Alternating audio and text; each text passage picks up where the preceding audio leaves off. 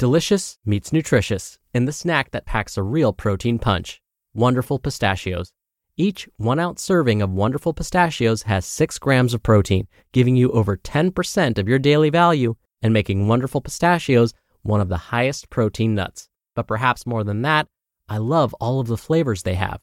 Their sea salt and vinegar ones are my favorite when I'm craving that flavor but want to keep it healthy.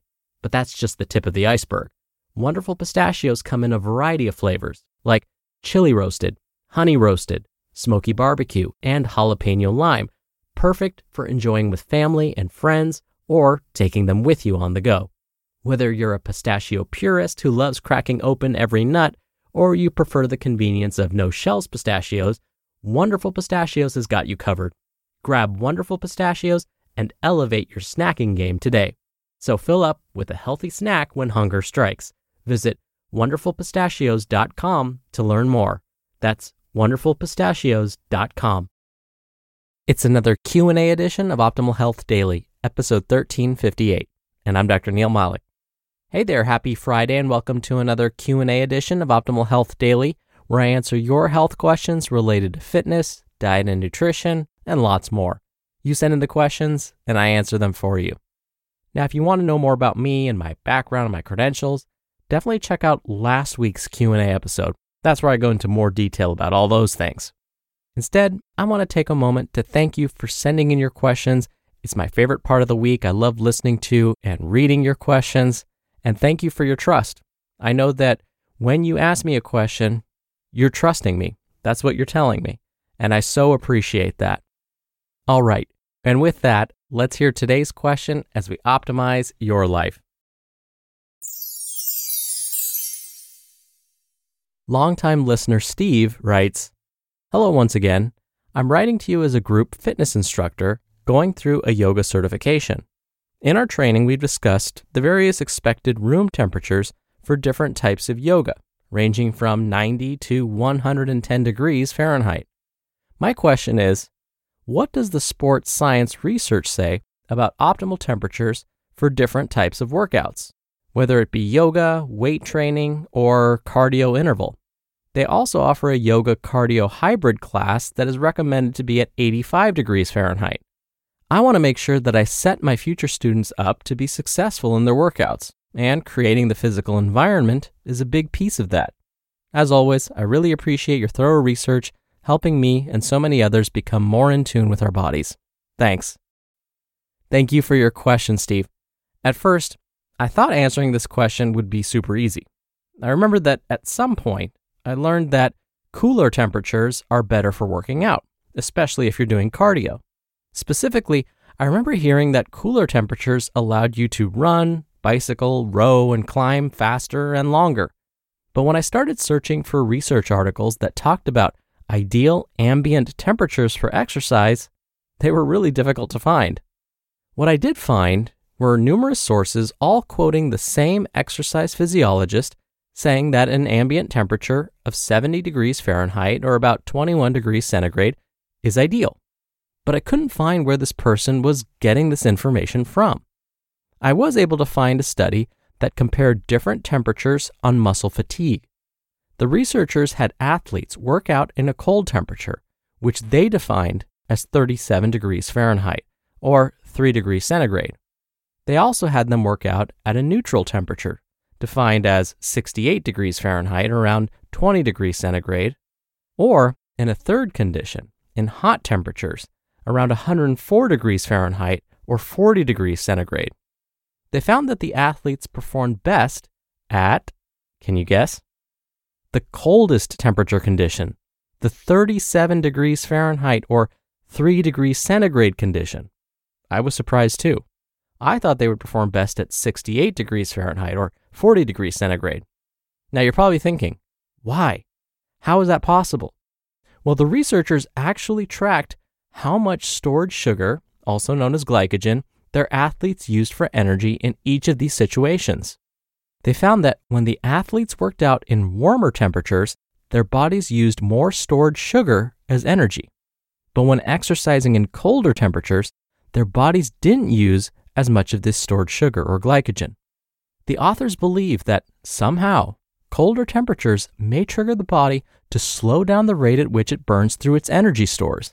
Meaning, the more slowly we burn fuel, the longer and more intensely we'll be able to work out. Now, does this mean that your gym should keep the temperature close to freezing? No. Here's something else we need to think about. Don't I always talk about how important it is to warm up your muscles? Why would warming up and keeping a cold gym be helpful? Those seem like exact opposites. Well, here's what's going on. When we're trying to perform endurance exercises, like cardio, working out in a colder environment may help you work out longer. This means you would still want to perform a full warm up to lower your chances of getting injured and making sure you're getting your body ready for the workout. So, then what's up with all the hot yoga classes and all the stuff you've heard about heat and flexibility? Well, that's exactly where heat can be helpful for flexibility. Studies have found that heat can increase muscle and tendon flexibility. So, when you're stretching, you may want to keep the room a bit warmer. Or you could always put your sweatshirt and sweatpants back on after your workout to keep those muscles warm. So here's the bottom line. When performing endurance type exercises like running, bicycling, rowing, climbing, and so on, try and keep the temperature on the cooler side. How cold does it have to be? We still don't know for sure, but the colder the better, so long, of course, as it's safe to do so. You wouldn't want to put yourself at risk for harm by working out in sub freezing temperatures just because you think you'll achieve a new personal record.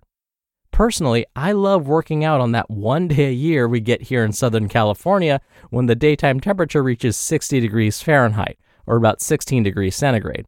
Again, that doesn't happen very often, maybe once a year. Now, when it comes to working on your flexibility, think warmth. Whether you achieve this by wearing more layers or heating up the ambient temperature, warmth may help keep your muscles and tendons more flexible, allowing you to achieve that deeper stretch. We're driven by the search for better, but when it comes to hiring, the best way to search for a candidate isn't to search at all. Don't search, match with Indeed. Indeed is your matching and hiring platform with over 350 million global monthly visitors and a matching engine that helps you find quality candidates fast. Ditch the busy work. Use Indeed for scheduling, screening, and messaging. 93% of employers agree Indeed delivers the highest quality matches compared to other job sites. One of the things I love about Indeed is that it filters out incompatible applicants. So when you're hiring, the process is much faster, and you only have to consider applicants that are already likely to be a great fit. And listeners of this show will get a $75 sponsored job credit to get your jobs more visibility at indeed.com slash health. Just go to indeed.com slash health right now and support our show by saying you heard about Indeed on this podcast. Indeed.com slash health. Terms and conditions apply. Need to hire? You need Indeed. And thank you again for the question and for your trust, longtime listener Steve. And if you want your question answered right here on the show, you can email one to health at oldpodcast.com. Or if you want your voice heard on the show, come by oldpodcast.com slash ask. Right on that page, you can record straight from your computer's microphone. It's really easy. You can even play back your message and do retakes before sending it in. Or you can do it the old fashioned way and call in your question. The number is 61 I love OHD. Now, don't forget if you're listening on Spotify, right on this episode, you can submit a question there too. So, you have plenty of options to send me questions. Do whatever works for you, and I'll answer it right here on the show. In the meantime, that's it for today. Thank you so much for listening every day and all the way through. I hope you have a wonderful start to your weekend, and I'll see you back here tomorrow where your optimal life awaits.